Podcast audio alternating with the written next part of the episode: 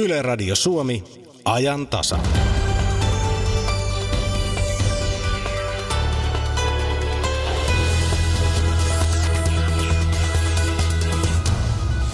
Niin kuin uutista kuulimme, on Riita rahoitusalan työehdoista nyt kärjistynyt työtaisteluksi. Se siis pitää suurimman osan Suomen pankkikonttoreista suljettuina tänään, torstaina ja huomenna perjantaina. Seuraavan kerran konttorit aukeavat vasta viikonlopun ja vuodenvaihteen jälkeen, eli tiistaina 2. toinen tammikuuta. Tästä aiheesta monesta eri näkökulmasta lähetyksen ensimmäinen puolikas, kuten pankit ainakin sanovat, emme mekään unohda asiakasta. Vielä vuosi sitten hallituksen tavoite 72 prosentin työllisyysasteesta näytti kaukaiselta tavoitteelta. Nyt kuitenkin on ylitetty tilastokeskuksen mukaan 70 prosenttia. Kuinka lähellä hallituksen tavoite alkaa olla? Ulkomaalehti katsaus tulee tänään Britanniasta.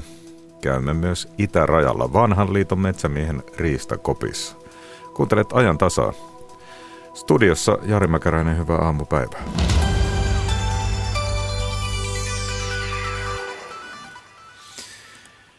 Ja kaksi asiaa näyttäisi olevan rahoitusalan työehtosopimusneuvotteluja hiertämässä. Viikonlopputyöaikojen paikallinen sopiminen ja palkankorotusmalli.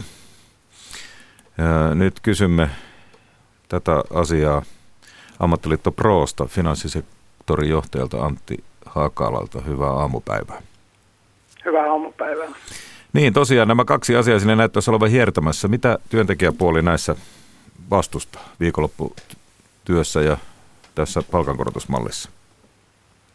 No viikonlopputyössä me ei vastusteta asiaa sinänsä, eli kyllä palkansaajapuoli näkee ihan samalla tavalla kuin työnantajakin, että että asiakaspalvelulle on tarvetta viikonloppuisin ja, ja tuota, niin, se ollaan valmiit järjestämään, mutta kysymys on siitä, että miten se toteutetaan.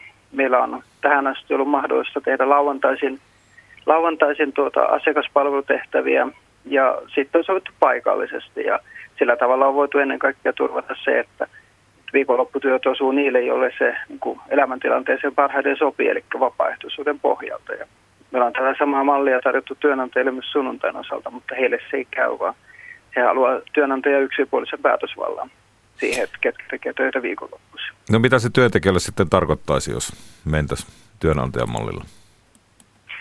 No se tarkoittaa sitä, että, että vaikka tavallaan olisi aikoinaan tullut rahoitusalalle tavallaan sillä ajatuksella, että, että haluaa hyvin sovi, yhteensovittaa työtä ja perhettä ja työskentelee niin kuin maanantaista perjantaihin, niin saattaisi olla sellainen tilanne, että, että työnantaja määrää, että nyt sun työvuorot tästä lähtien voi osua myös viikonloppuihin. Ja tämä, niin kuin mä sanoin äsken, niin viikonlopputyö on ihan ok, mutta meidän ajatus on siitä, että tai lähtee siitä, että vapaaehtoisia siihen viikonlopputyöhön riittää ja mentä se vapaaehtoisuuden pohjalta, että ne ei, ne ei ole se niin kuin työskentely viikonloppuisin on järjestettävissä elämäntilanteen, perhetilanteen, liikenneyhteyksiä ja kaikkien tämmöisen osalta, niin, osalta niin kuin hyvin ja toimivasti, niin ne tekee viikonlopputöitä.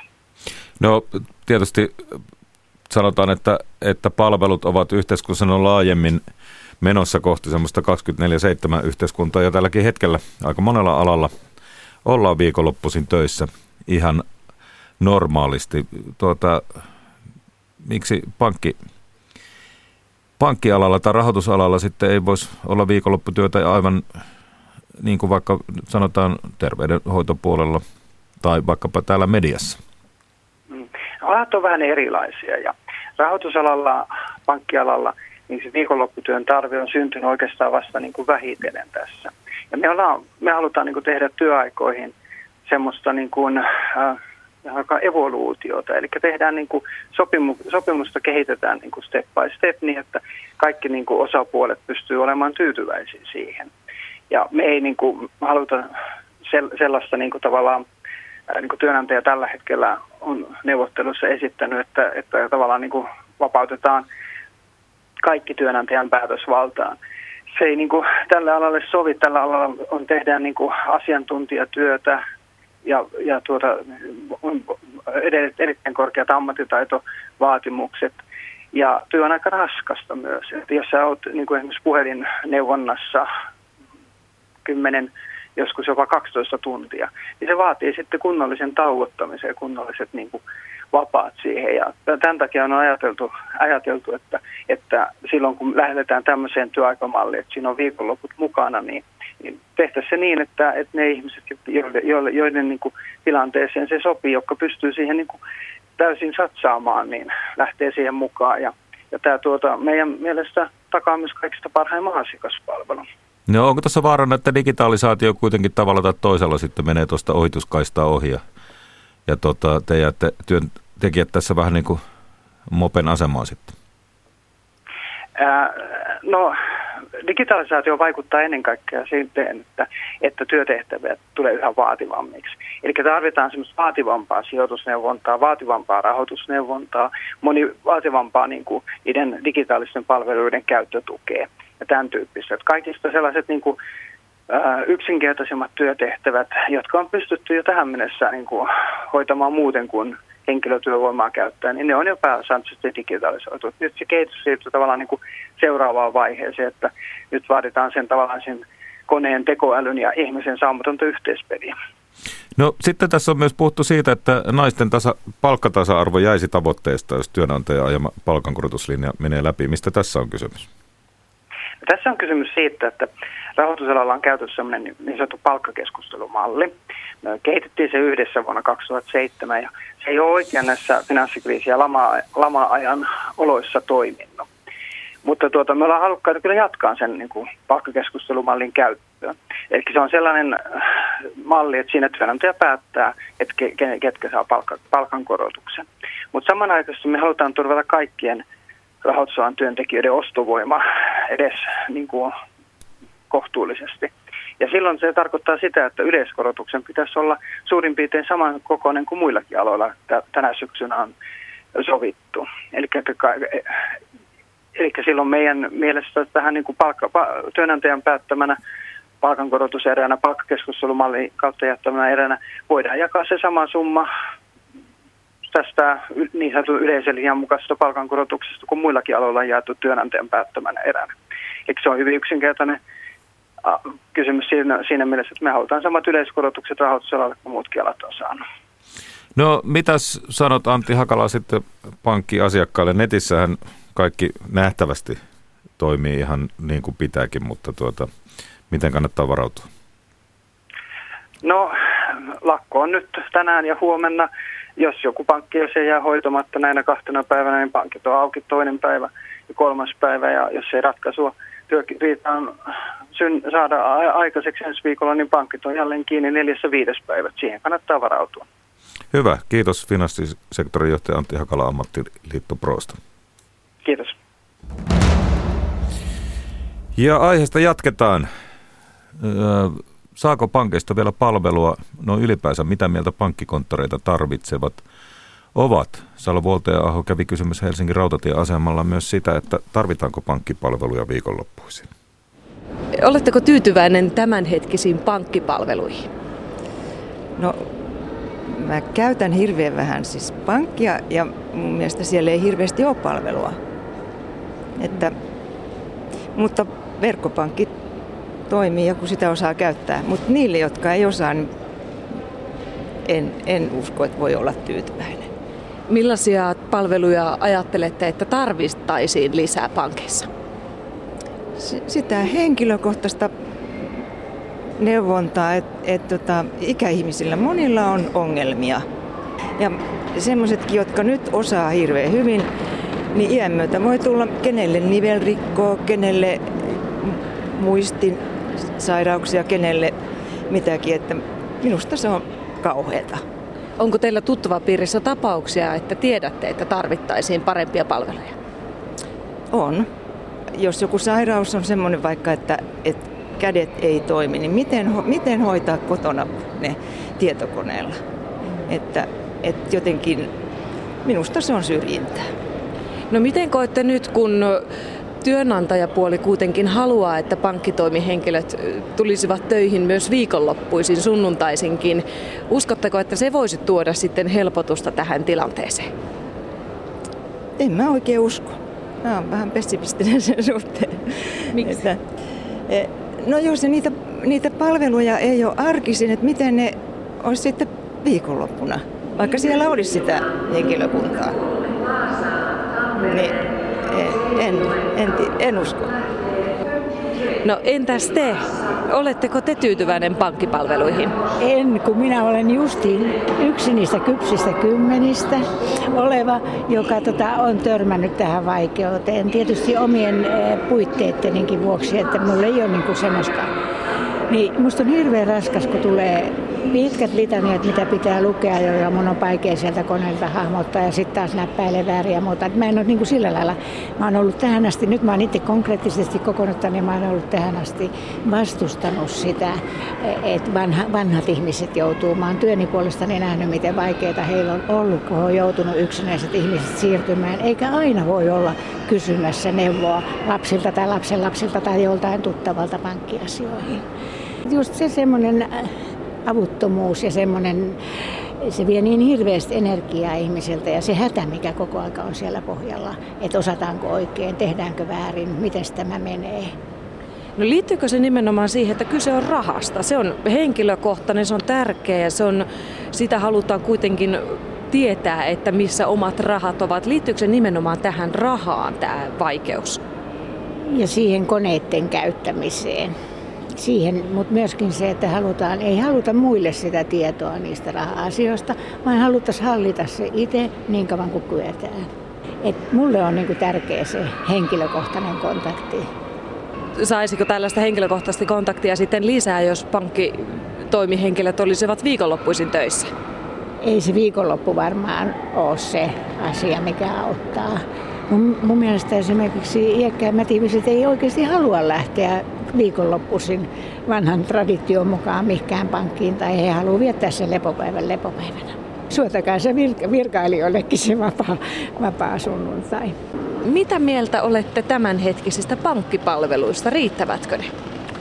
Kyllä ne mulle riittävät. Millaisia palveluja käytätte? No se on oikeastaan pankissahan ei tule käytyä kuin silloin, kun jos tehdään joku lainasopimus tai jotain tämmöistä erikoista työnantajahan haluaisi, että pankkitoimihenkilöt olisi myös viikonloppuisin töissä, sunnuntaisin töissä. Mitä mieltä olette siitä? Ehkä joku lauantai voisi olla, tuskin ainakaan viikonloppua sunnuntaita kannattaisi olla. Niin, oletteko siis sitä mieltä, että ette ainakaan itse käyttäisi? En käyttäisi kyllä, en käyttäisi. Mitä mieltä te olette pankkipalveluista? Ovatko ne riittävät? No mulle ne on vielä riittänyt, mutta mä ajattelen lukuisia 80-90-vuotiaita ihmisiä, että jos ne tästä vähenee, niin en tiedä miten heidän sitten käy. Heistä mä olen huolissani ja ehkä omasta tulevaisuudesta. Vielä menee verkkopankkimaksut ja muut tämmöiset kaikki. Onko teillä esimerkiksi sukulaisissa tai ystävissä tuttavapiirissä kokemuksia, että pankkipalvelut on hankala hoitaa? Tällä hetkellä ei, mutta muistan kyllä äitini, joka eli 94-vuotiaaksi, niin mehän jouduttiin hoitamaan tietysti hänen pankkipalveluunsa. Siitä on jo aikaa, mutta tiedän monia, joilla on vanhuksia, että he joutuu sitten antamaan valtakirjoja tai hankkimaan edunvalvojia tai muita. Että kyllä mä olen kovasti huolissani. Itse asiassa eilen juuri kahvipöydässä puhuttiin tästä asiasta. Mikä tähän voisi olla ratkaisu? No nyt se kyllä esitit vaikean kysymyksen. Ainakaan ei pitäisi pankki näitä konttoreita vähentää. Niitä pitäisi pitää sillä lailla, että jos ihmiset jaksaa jonottaa, niin annettaisiin heille se mahdollisuus. Mutta en kyllä tiedä. Työnantaja haluaisi kuitenkin pankkitoimii henkilöt myös sunnuntaisin töihin. Uskotteko, että siitä voisi olla apua? Saattaa olla. Mutta tietysti mä kyllä ajattelen pankkivirkailijoita, että eihän se nyt heillekään ihan hirveän mukavaa ole, että et ehkä normaali ajat riittäisi, mutta se, että niitä ei saisi missään nimessä nyt vähentää.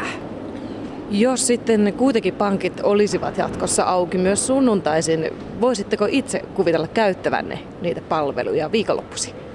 Joo, kyllä. Kyllä mä saattaisin, että voisi tulla yhtäkkiä akuutti tarve, että mä tarvitsen siis käteistä tai, tai mun täytyykin hoitaa joku semmoinen akuutti pankkiasia, joka lankeaa, niin kyllä, kyllä mä tarvitsen pankki, siis virkailijoita ja myös pankkikonttoreita. No jos vielä muistelette viimeistä vaikka puolen vuoden aikaa tai vuoden aikaa, montako kertaa olette ihan pankkikonttorissa asioineet virkailijan kanssa? Ää, kaksi kertaa, mä muistan sen ihan. Toinen oli, kun korttia piti vähän uusia ja muuttaa, silloin kävin. Ja sitten viimeksi Tallen lokerot yhtäkkiä siirrettiinkin pois meidän lähipankista, joka lopetti toimintansa, niin tänne keskustaan. Ja samalla käytin pankkipalvelua. Ja se oli siitäkin hyvä, että me saatiin ohjeita sekä iPadiin että, että tuohon iPhoneen siirroista, kun nyt lakkaa kaikki nämä tämmöiset tunnuslukutoiminnat, niin sain kyllä paljon apua sieltä, mieheni myös. Mitä mieltä te olette pankkipalveluista? No sanon ihan suoraan, että ne on mennyt surkeiksi. Se, että no minähän muuta pankkipalveluja tarvitse, kun, mutta kun sitä rahaa joku vähän vaan käteistä pankista ja sekin on niin reotettu aika jo. Että ainakin kun minä asun tuolla Pohjanmaalla päin, niin meiltä mietin sitä Töysän keskustasta, niin kaksi pankkia lähti tänä vuonna pois, niin aika kylmää kyytiä.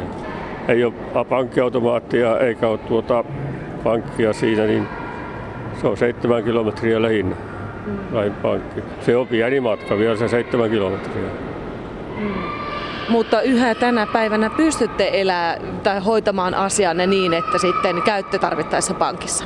Kyllä, minä pystyn. Ei, siinä, ei se siitä kiinni, kun jollain muulla alalla pystyn hoitamaan sitten noita laskuja, se vähän mitä tulee, niin en mene kirjekuoressa sitten pankkiin.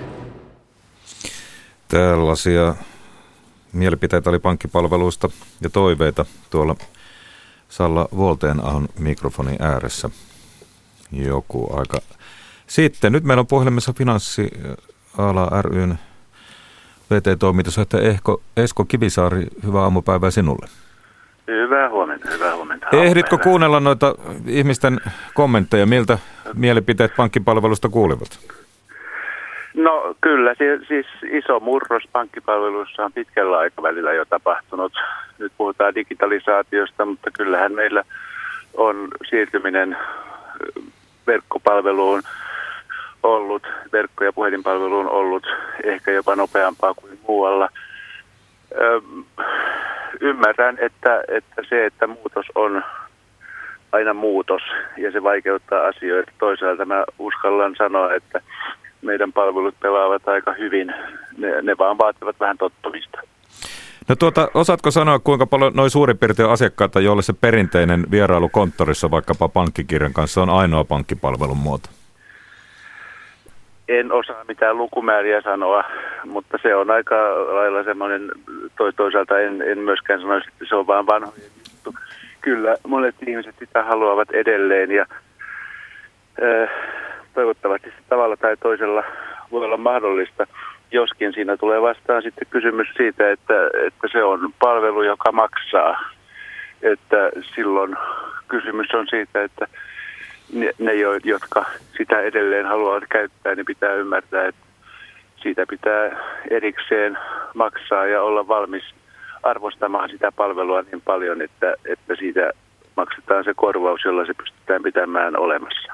No kuinka paljon muuten on sitten semmoisia palveluja, joiden kanssa on pakko mennä konttoriin? Itsellä tulee nyt mieleen ainakin tuommoiset isommat kaupat, vaikka asuntoon liittyvät. No sama ilmiö minun kohdallani, että en oikein muista käyneeni varsinaisesti konttorissa muuta kuin silloin, kun viimeksi tehtiin remonttilainaa. Mutta sitten kyllä on, on tällaista ö, varallisuuden hoitoon, arvopaperikauppaan liittyvää juttua monilla ihmisillä, joka enemmän tai vähemmän on, on sellaista, että siinä on hyvä saada palvelua. Kaikki emme ole mitenkään ammattimaisia sijoittajia, jotka osaisimme ihan itseksemme arvioida asioita ja silloin on hyvä saada asiantuntija-apua. Tuota, millä aikataululla Esko Kivisaari uskot, että tuommoisen konttorissa tehtävään palveluun sitten tulee maksu? Äsken sanoit, että siihen kannattaa varautua, että arvostaa sen verran, että jotain maksua tulee. No siis onhan jo aikaisemmin tilisiirtoihin tuli konttorissa käydessä maksua. Tällä hetkellä erilaiset palvelupaketit sen mukaan, että minkälaista palvelua haluaa, niin kyllähän ne on hinnoiteltu eri tavalla. Ja semmoista evoluutiotahan tässä käydään. Toisaalta monet ihmiset haluavat sitä helppoa ja ympäri vuorokauden läpi tapahtuvaa palvelua. Saa nähdä, kuinka moni haluaa sitä, sitä konttorissa tapahtuvaa palvelua.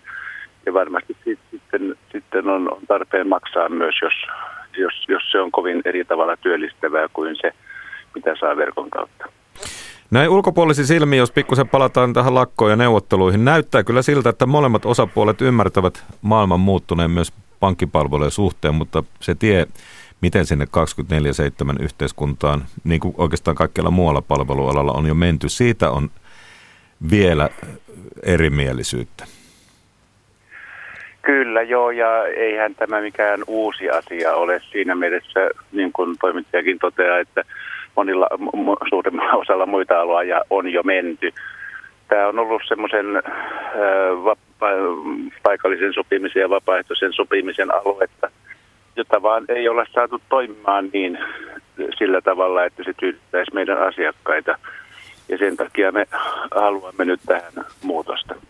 No tuota, jos sen verran mennään tuohon lakkoon, että toimivatko nuo nettipalvelut, saadaanko automaateista rahaa, ne kai tässä on ne monella päällimmäiset kysymykset, että jotenkin vaikka esimiesvoimin ne saadaan hoidettua? Keskeiset palvelut pyritään pitämään nimenomaan nämä nettipalvelut, maksamispalvelut, tilisiirtopalvelut ja sanoisin, että ne pysyvät voimassa ja, ja käytössä, niin saattaa tulla häiriöitä ja häiriön korjaaminen voi viedä vähän kauemman aikaa kuin normaalisti, mutta kyllä meidän jäsenemme uskaltavat luvata, että ne varsin hyvin toimivat. Niin, tosiaan finanssiala, kun kuten kai nykyään pitää sanoa, ravistelee digitalisaatio siinä, missä se on jo vaikkapa mediaa monin tavoin ravistellut. Ja, tuota, mitä tässä on lähipiirissä odotettavissa? Ensinnäkin mä sanoisin, että finanssialaa kyllä tämä ilmiö on ravistellut jo pitkän aikaa, eli tämä ei ole mitenkään uutta. Jos katsotaan, mitä tapahtui 90-luvun alussa ja kuinka paljon rahoitusalan työntekijämäärä väheni silloin, niin en tiedä vielä löytyykö vastaavaa esimerkkiä muualta, kuinka paljon työvoima väheni. Mutta raviste on ravistellut ja ravistelee edelleen. Uusia toimijoita tulee tilalle. Pääasia varmaan on, että meidän yhteiskunnan tarvitsemat palvelut hoidetaan tavalla tai toisella. Ja uskoisin, että meidän finanssiala on varsin hyvissä asemissa turvaamaan sen, että me ollaan keskeinen tekijä jatkossakin. No tuota, paljon on puhuttu siitä tosiaan, miten toimijat muuttuu. Jos vaikka Facebook tietää minusta melkein enemmän kuin oma vaimo tietää, niin onko realismia, että Facebookin kaltaiset toimijat joku päivä hoitaa myös pankkiasioita? Kyllähän siinä, siis tämä on just sitä, että missä nyt käydään sitä kilpailua. Kuitenkin myös pankit, myös rahoituslaitokset, niillä on sellaista tietoa, jota Facebookilla ei ole nimenomaan asiakkaiden – maksukäyttäytymisestä ja asiakkaiden ö, palvelutarpeesta. Että kyllä meidän toimijat edelleen vahvoja on, mutta kyllä tuo ihan realistinen, realistinen ö, sanoisinko, mahdollisuus tai uhka on siinä mielessä, että varsinaisestihan haluamme joka tapauksessa turvata mahdollisimman hyvät palvelut ja, ja hyvän järjestelmän tälle yhteiskunnalle – ja miten se sitten tehdään, niin, niin siinä Facebook ja varmasti meidän perinteiset toimijat kilpailevat, miten löydetään ne ratkaisut. Mä uskoisin, että meidän toimijat on kuitenkin aika vahvoilla löytämässä niitä edelleen. Kiitos näistä arvioista Finanssiala ryn VT-toimitusjohtaja Esko Kivisaari ja tuota, hyvää loppuvuotta.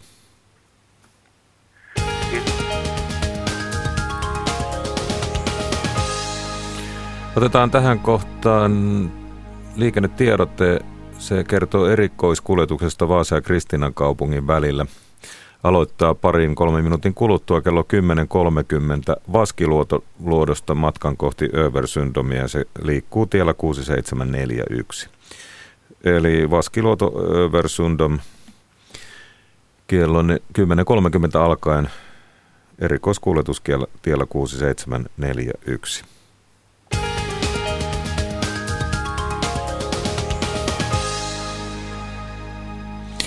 Sitten jatketaan vielä tätä pankkialan kiistaa. Se on osa näitä meneillään olevia syksyä tulevan talven työehtoneuvotteluja.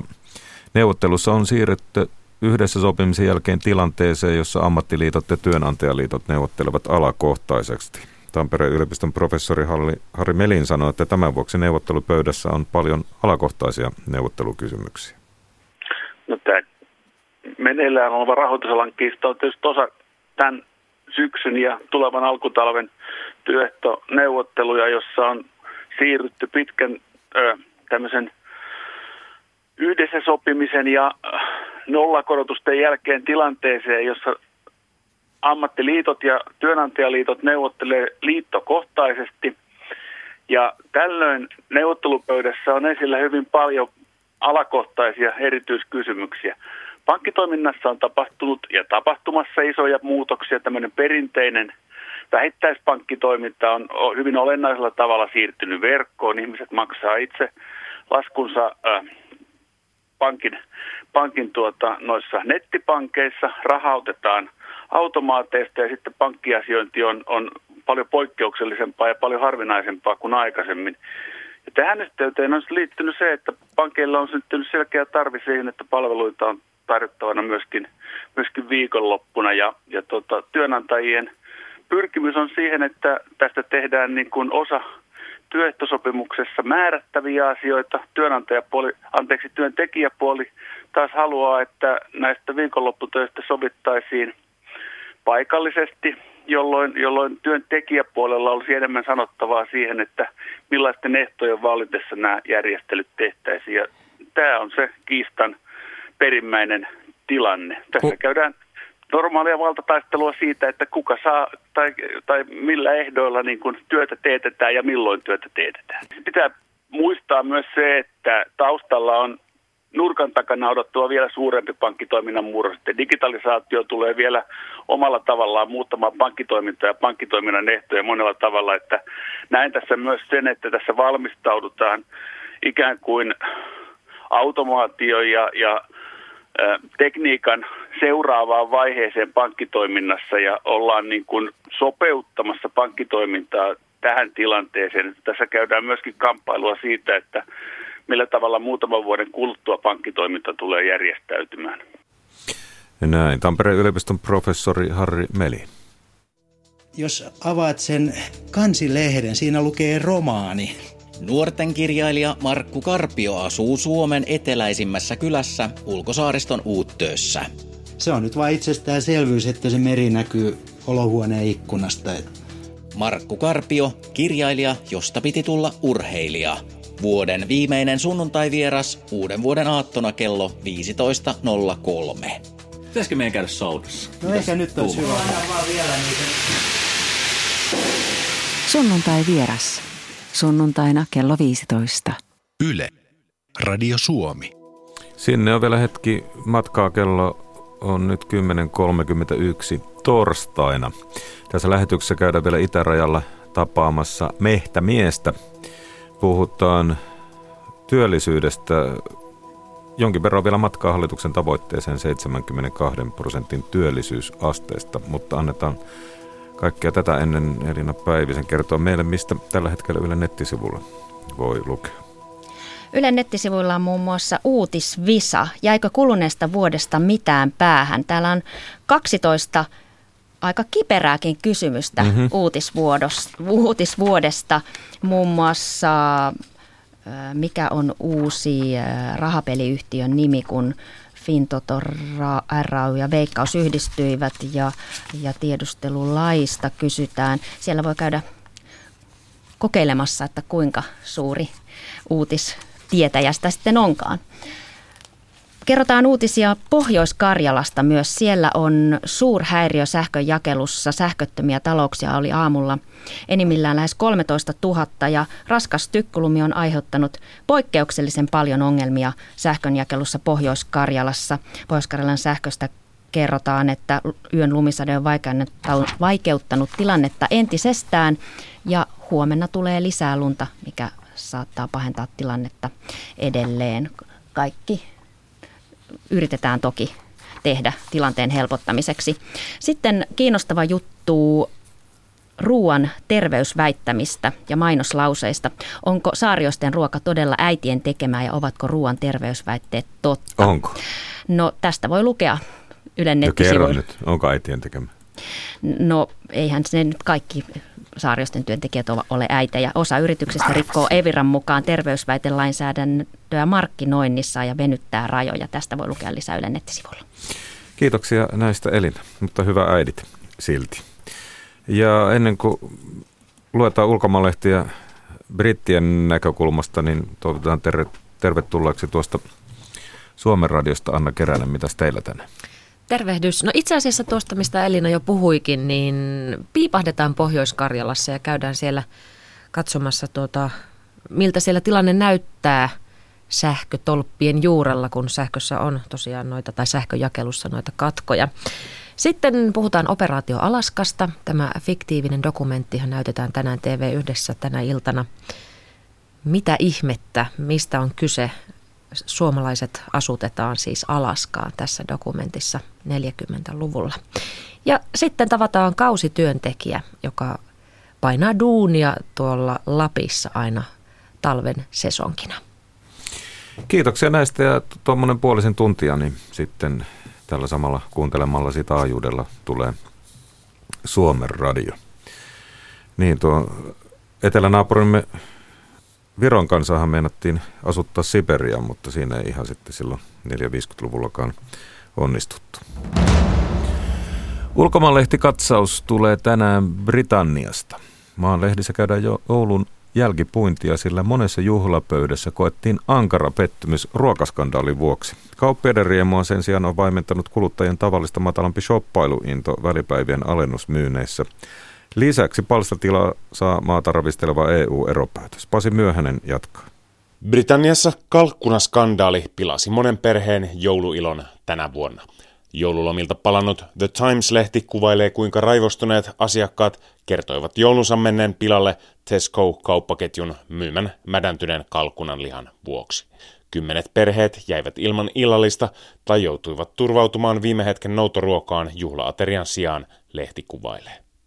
Osa asiakkaista kertoo haistaneensa lihan olevan pilantunutta heti paketin avattuaan, osa taas maistoi valkaisuaineen tai hapon kaltaisen aromin vasta iskettyään kiinni jouluherkkuun. Tesco-kauppaketju on luvannut selvittää tapahtuneen, mutta maan kauppiailla on muitakin huolenaiheita. Financial Times raportoi, että Britanniassa tärkeänä alennusmyyntipäivänä, Tapanin päivänä, shoppailu ei innostanut kansaa tavalliseen tapaan. Vähittäismyyntitietoja tuottavan Springboard-yhtiön mukaan kauppojen ovi kävi yli 5 prosenttia hitaampaan tahtiin kuin viime vuonna. Syynä on kansan heikentynyt ostovoima. Inflaatio on korkeammalla tasollaan yli viiteen vuoteen reilussa kolmessa prosentissa. Osa syy matalaan shoppailuintoon voi olla myös muuttuneissa ostostottumuksissa lehdessä arvellaan. Moni britti tekee ostokset varsinaisten kauppojen sijaan verkossa – jossa alennusmyyntejä on ollut tiuhaan tahtiin jo marraskuusta lähtien. Laajemmat taloudelliset näkymät eivät joka tapauksessa ole lupaavat.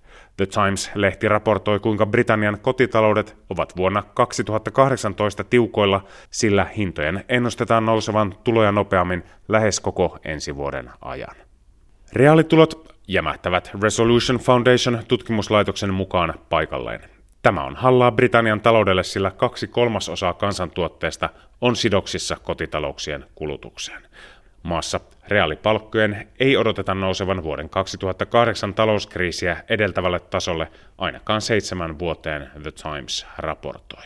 Tärkein syy huonoon kulutusvoimaan on EU-eropäätöksen vanavedessä laskenut punan kurssi. Financial Times-lehdessä kolumnisti Sarah O'Connor pureutuu syvemmin Britannian taloudellisten ongelmien syihin ja mahdollisiin ratkaisuihin. Hän lyttää taloudellisesti ääriliberaalien EU-eroajaneiden poliitikkojen ajatukset siitä, että sääntelyn purkaminen auttaisi Britannian talouden nousuun. Jos Brexitia halunneet poliitikot todella haluavat tehdä EU-erosta menestyksen, heidän täytyy katsoa tulevaisuuteen, ei menneeseen, O'Connor kirjoittaa. Britannia tarvitsee kipeästi rohkeita ja mielikuvitusrikkaita ideoita, joilla maan kehno tuottavuus parannettaisiin. Maan pitäisi satsata infrastruktuuriin, teknologiaan ja taitojen kehittämiseen myös työpaikoilla. Näihin asioihin voidaan panostaa, onpa Britannia mukana Euroopan unionissa tai ei O'Connor summaa. Symboliset voitot Brysselistä EU-eropäätöksen tehneessä Britanniassa eivät maata tai sen työntekijöitä auta. Financial Timesissa Martin Sandby vie Brexit-keskustelun taloudesta ideologiselle tasolle. Hän kuvailee, että vuonna 2017 avoimen kansainvälisyyden kannattajat kokosivat joukkojaan sen jälkeen, kun sääntöihin perustuvaa maailman nykyjärjestystä vastustavat voimat saivat kansallisia voittoja niin Britanniassa kuin Yhdysvalloissa. Vuonna 2018 nämä voimat kohtavat toisensa taistelussa, Sandby kuvailee. Hänen mielestään EU-instituutiot ja lukuisat EU-maat Kanadan ja Japanin kanssa muodostavat leirin, joka uskoo sääntöihin, avoimuuteen ja kansainvälisyyteen. Edellä mainitut tahot puolustavat järjestelmää, joka tuottaa yhteistä hyötyä sen sijaan, että jokainen maa pitäisi huolen itsestään Trump-maisessa voittajien ja häviäjien pelissä. Sandby kuvailee, että populistinen nationalismi saa suuren määrän voimastaan siitä, että vuoden 2008 talouskriisin seuraukset hoidettiin huonosti. Samalla työelämän valtaviin rakenteellisiin muutoksiin on vastattu useissa maissa puutteellisesti tai ne on jätetty täysin huomiotta. Kolumnistin mielestä maailmanlaajuisessa taistelussa ideologioiden välillä liberaalin avoimen järjestelmän puolustajien täytyy näyttää, että nykyinen maailmanjärjestys voi tuottaa hyvinvointia kaikille. Lehdistä löytyy myös hyviä uutisia ja toivoa vuonna 2017 kovia kokeneelle Britannialle.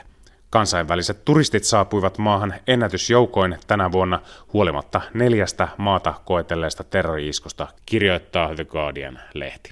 Turismiasiantuntija Bernard Donoghue sanoi, että Britannian viranomaisten ripeä toiminta, raportointi, joka ei sortunut hysteerisyyteen ja tietenkin matala punnan kurssi auttoivat matkustajamäärät kasvuun. European Tourism Association yhdistyksen johtaja Tom Jenkins sanoi, että yleisö ei enää reagoi terrorismiin peruttamalla matkojaan, kuten 1980- ja 90-luvuilla. Turistit järkeilevät, että iskut voisivat tapahtua missä tahansa, Jenkins arvelee. Visit Britain matkailun edistämiskeskuksen mukaan Britannian kävijöiden määrä kasvoi 7 prosentilla vuonna 2017 ja pian alkavana vuonna määrän uskotaan nousevan entisestään. Lontoosta Pasi Myöhänen. Tämä on ajan tasa. Ja sitten puhumme työllisyydestä, nimittäin talous kasvaa. Työllisyysaste on ylittänyt syksyn aikana 70 prosenttia vielä. Vuosi sitten hallituksen tavoite 72 prosentin työllisyysasteesta näytti kaukaiselta tavoitteelta. Olli Seuri kysyy nyt, kuinka paljon työllisyyskehityksessä on hallituksen ansiota. Siihen vastaavat Etlan tutkimusjohtaja Niku Määttänen sekä pitkään pankkialalla toiminut ekonomisti, itsenäisenä konsulttina toimiva Roger Vesman. No, jos työllisyys jatkaa tämän hallituskauden loppuun kasvua nykyvauhtiin, niin sitten siihen tavoitteeseen päästään. Et se on siinä hilkulla. Eli realistista on? Kyllä se on ihan, ihan mahdollista, että, että edellytyksenä nyt on se, että, että tämä talous jatkaa kasvuaan tätä vauhtia ja se, että työvoimaa löytyy, että se on se toinen huolenaihe, mitä on esitetty, että yhä useampi työnantaja valittaa, että työvoimaa alkaa jo olla vaikeata saada. Niku Määttänen. Joo, mäkin uskon, että todella että näillä näkymin ainakin hyvin lähellä sitä tavoitetta päästään. Että varsinkin nämä viimeisimmät tilastokeskuksen työllisyysluvut oli varmaan useimpien mielestä yllättävän hyviä. Että todellakin, että jos tämä viimeaikainen hyvä kehitys jatkuu, niin sitten siihen voidaan hyvin päästä. Sitten tämä pakollinen kysymys. Hallitus mielellä ottaa kunnian hyvästä työllisyyskehityksestä, mutta kuinka suuri on hallituksen toimien vaikutus teidän arvion mukaan työllisyyden kasvuun ja työttömyyden alenemiseen, niin kuin Määttänen? Sitä on mahdotonta arvioida tarkasti, eikä siis jälkeenpäinkään kukaan tule koskaan pystymään osoittaa, että mikä täsmälleen oli, on ollut hallituksen politiikan äh, osuus tässä, tässä nyt tässä viimeaikaisessa hyvässä kehityksessä. Kyllä musta hallitus on jotain asioita tehnyt, jotka ilman muuta on vaikuttanut siihen suuntaan, että kilpailukykysopimus tai yleisemmin se palkkamaltti, joka ehkä jossain määrin on hallituksen ansiota, että tuo työvoimakustannuksia on saatu vientiteollisuudessa erityisesti alaspäin, niin, niin se auttaa. Ja sitten on jonkun verran tehty sellaista niin kuin työvoiman tarjontaa, kasvattavia toimenpiteitä, esimerkiksi työttömyysturvan, ansiosidonnaisen työttömyysturvan kestoa leikattiin tämän vuoden alusta, että kyllä sillä joku vaikutus on, mutta totta kai niin kuin iso merkitys nyt on sillä, että kansainväliset suhdanteet on, on nyt pitkästä aikaa kääntynyt Suomen kannalta suotuisiksi. Niin työllisyyden kasvuhan on kiihtynyt koko Euroopassa, eikä se tuskin se johtuu Suomen hallituksen toimista, tämä yleinen piristynyt. Kyllähän äh, nämä vuosittaiset heilahtelut, niin, niin aika paljon riippuu kansainvälisistä suhdanteista. se ei tarkoita, että näillä hallituksen toimilla olisi merkitystä, mutta niiden vaikutus on enemmän ja etenkin jos puhutaan tällaisista rakenteellisista työvoiman tarjontaa niin ne on enemmän pitkällä tähtäimellä, että et se, et, et, et se tavoite saavutetaan aika ny, nyt, niin se on enemmän suhdanteista riippuvaa, mutta nämä hallituksen toimet on kyllä ollut tärkeitä niin pidemmän tähtäimen niin kuin talouden kehityksen kannalta. Perusteista ennen kuin syvennytään rakenteelliseen työttömyyteen sen verran, että työllisyysaste on siis tilastokeskuksen mukaan noussut vuoden takaista lähes kolme prosenttiyksikköä ja työllisyysaste prosenttiyksikön. Tätä on hieman tuolla blogimaailmassa myös ihmetelty. Mistä tuo ero johtuu? Aivan yksinkertaisuudessa. No lähinnä siitä, että, että on hyvin tyypillistä kyllä, että noususuhdanteessa kun työttömyys laskee, niin samaan aikaan työmarkkinoille tulee uusia työnhakijoita. Eli tässä mielessä siis työvoima kasvaa samaan aikaan ja sen takia siis työllisyys kasvaa enemmän nuppimääräisesti kuin mitä työttömyys ää, laskee. Ja, ja, ja sitten jos, jos miettii työllisyysastetta, joka lasketaan työllisten määrässä suhteessa kaikkiin työikäisiin, niin meillä on se ilmiö, että, että työikäinen väestö taas supistuu tällä hetkellä, johtuen siitä, että nämä suuret ikäluokat – on eläköityneet, niin, niin, niin tuota, se johtaa siihen, että työikäinen väestö supistuu. Työikäisen määrä supistuu ja esimerkiksi vanhempainvapailta ja muualta tavallaan näiden rakenteiden ulkopuolelta, mitä mitataan, tulee ihmisiä lisää työelämään. Joo, ja todellinen eläkeikä nousee, että ihmiset on kauemmin työelämässä. Se on ollut merkittävä tekijä, joka on kasvattanut työvoimaa. Että vaikka työikäinen väestö on supistunut nyt usean vuoden aikana, niin työvoima on kasvanut Suomessa, koska työikäisistä yhä useampi osallistuu työelämään. Ja tässä tärkeä, tärkeä ryhmä on nimenomaan yli 60-vuotiaat, jotka yhä, yhä pidempään on mukana työelämässä. Suomen Pankin mukaan työttömyys on Suomessa jo nyt lähellä rakenteellisen työttömyyden tasoa ja siten työttömyyden ei voida odottaa vähenemään lähivuosina kovinkaan nopeasti. Niku Määttänen, mikä on teidän tulkinta? Niin, no siis rakenteellinen se määritelmä, mitä täsmälleen tarkoitellaan rakenteellisella työttömyydellä vähän vaihtelee esimerkiksi tutkimuksesta toiseen, mutta siis noin yleisesti se, yleensä viitataan sellaiseen työttömyyteen, jota ei voida selittää niin kuin huonoilla suhdanteilla. Ja, ja näin ollen niin rakenteellista työttömyystä on myös vaikea, vaikea odottaa, että se laskee sen ansiosta vaan, että, että hyvät suhdanteet tässä kenties jatkaa tai, tai että harjoitettaisiin jotain elvyttävää, elvyttävää finanssipolitiikkaa.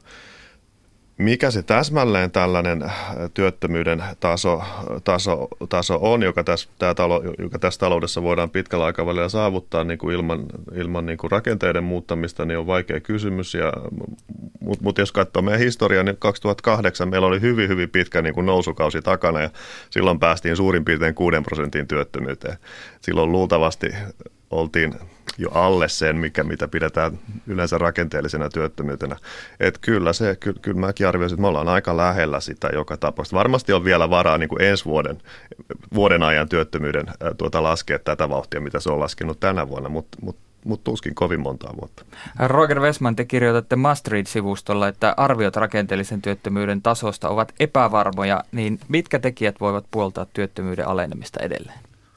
Niin, jos katsoo historiallisesti, ne on todellakin olleet epävarmoja, että tyypillisesti tämä, tämä arvio liikkuu myös suhdanteiden mukana, että et, et se, että nyt on ollut monta vuotta heikkoa kehitystä, niin nämä mallit helposti tulkitsee sen niin kuin, sillä tavalla, että rakenteellinen työttömyys on, on noussut. Mutta sellaisia tekijöitä, jotka puoltaa, että rakenteellinen työttömyys nyt voisi olla alhaisempi kuin mitä se oli esimerkiksi viime nousukaudessa, niin kuin, niin kuin mainitsi, niin on, on, on sellaiset, että, että, että jos katsotaan työttömien, niin niiden keskimääräinen koulutustaso on parantunut, kun on huoli siitä, että, että työttömät ei sovi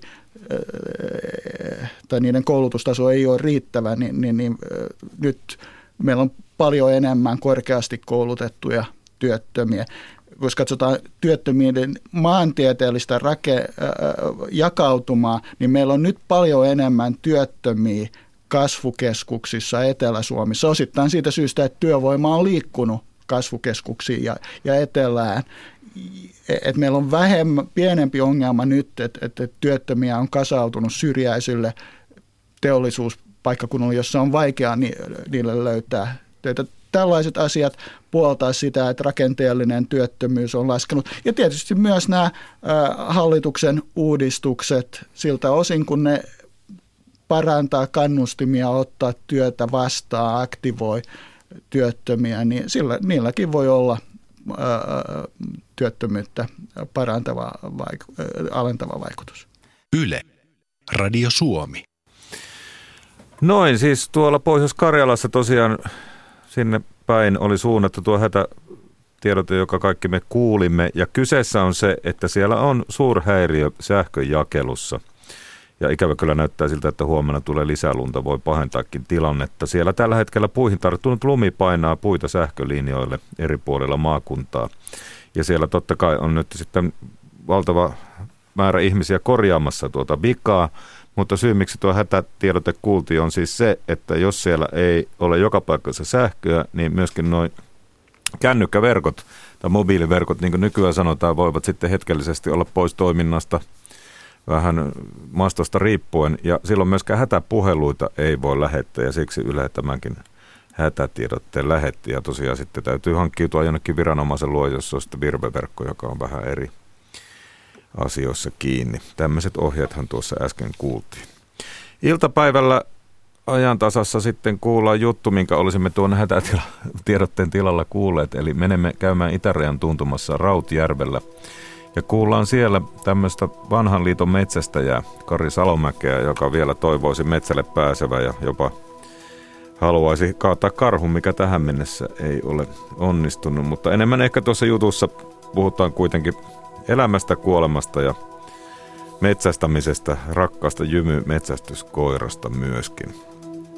Ja tuota, iltapäivällä törmäämme myös suomenkielisen kuplan ruotsalaisessa yhteiskunnassa. Kirjailija Eija Hetekivi Uusson, hän kertoo omista kokemuksistaan ja törmäyksestä ruotsalaiseen kulttuuriin. Aikanaan hänen vanhempansa muuttivat Göteborgin Volvolle töihin ja Eija sitten on elänyt siellä erittäin pahanmaineisissa lähiöissä, jotka varsinkin nykyään ovat kuulemma aikamoisia paikkoja, mutta ei suomalaisiakaan silloin aikanaan 70-80-luvulla oikein päähän silitetty. Minkälainen tie oli puhtaasti suomenkielisestä koululaisesta sitten ruotsin kielellä kirjoittavaksi, erittäin arvostetuksi kirjailijaksi – ja Hetekivi Ulsson kertoo näistä asioista myös sitten tuossa meidän iltapäivä lähetyksessä. Ja kuullaanpa iltapäivällä siitäkin, minkälaista tuhoa villisika voi tehdä pelloilla ja liikenteessä. Mikä elukka se villisika oikein on. Siihenkin tutustumme sitten iltapäivällä. Samalla palautamme mieleen myös maailmanpolitiikan merkkipaaluja kuluneelta vuodelta. Kohta kuullaan tuoreita uutisia. Kerrotaan sitä ennen pikku uutinen, jonka mukaan venäläisen Isvesti ja sanomalehden mukaan Venäjän johtaja presidentti Vladimir Putin ei aio osallistua helmikuussa talviolympialaisiin. Mikähän lienee siihen syyn. Mutta nyt kello tulee 11.